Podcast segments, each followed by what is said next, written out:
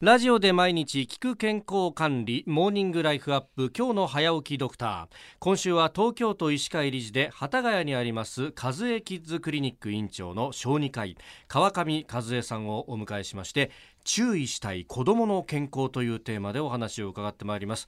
川上先生おはようございます。おはようございます。よろしくお願いしよます。ろしくお願いします。さああ今週はですね生まれたての0歳児から5歳児までの子どもについてそれぞれどんな点に注意したらいいのかを伺ってまいります。えまず初日の今朝は乳幼児検診について。まあ検診の経験ないよっていう方もねいらっしゃるかと思いますんでまずこれどのように乳幼児検診が行われているのかっていうのをざっと教えていただければと思うんですが。はい。乳幼児検診はお子さんの成長や発達を含めた全身の状態をチェックする目的で行われています。多くは生後1ヶ月34ヶ月1歳半3歳に行われます生後1ヶ月の検診は赤ちゃんを産んだお母さんの体のチェックと同時に産婦人科で行われることが多いです。うん。大きな病院で出産された時にはお母さんは産婦人科ではい。赤ちゃんは小児科で診察を受けることもあります。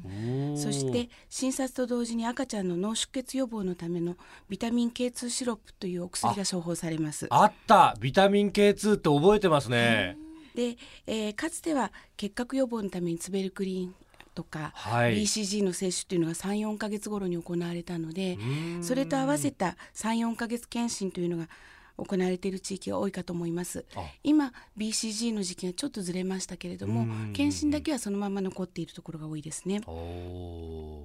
それから東京ですとこの後、はい。67ヶ月とかあー。90ヶ月検診がありますが、地域によっては乳児期に2回っていうふうなあのお約束になっていてかかりつけ医の判断で時期を選んでいるというようなところもございます。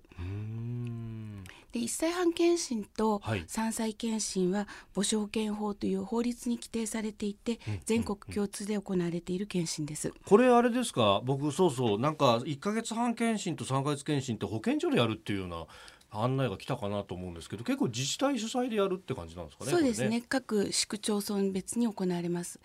でただ地域によってはこれも個別検診になってあのかかりつけ医さんでやるというところもあります。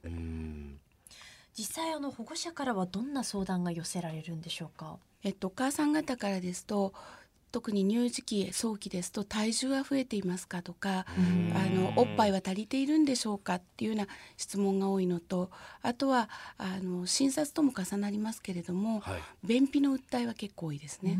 うん。ちがうまく出ないと。あそれから1歳半とかはい。3歳近くになってくると、あのイヤイヤ期で手に負えないとか、ーええ。あのしつけはどうしたらいいのかっていった相談も受けます。うーん。いや確かになんかあのこっち育ててる側からするとなんかこう呆然とするタイミングってなんか2歳とかそのぐらいの頃って多かったような気がするんですよね。そうですよね。あの特に初めての育児だと、はい。何が起きてるんだかわからない。しかも2歳ぐらいになると自我が芽生芽生えてきますから、うん。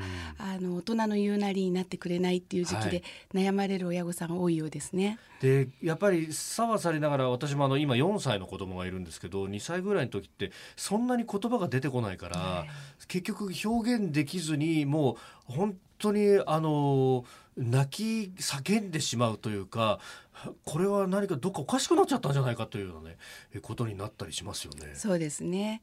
あのその相談はとても多いです。あやっぱりそうですか、結構これ、まあ、うち両親ともに、まあ、私も妻も働きながらだったんで結構ね保育園とかに任せるところも多かったんですけどこれが例えばいわゆるワンオペでお母さん一人でとか、まあ、逆もあるかもしれないですけどケースとしてね。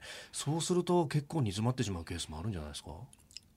ないとは言えませんね。えーですからそんなちょうどタイミングよく検診が来てくれると、ええあの検診でお子さんの全体の様子を見て発達状態見て、でああこの子ならお母さんこんな風に関わるともっと楽になりますよっていうようなお話をいたします。うーんえー明日も引き続き乳幼児検診について詳しく伺っていこうと思います和江キッズクリニック院長川上和江さんでした先生明日もよろしくお願いしますよろしくお願いいたしお願いしま。すありがとうございました。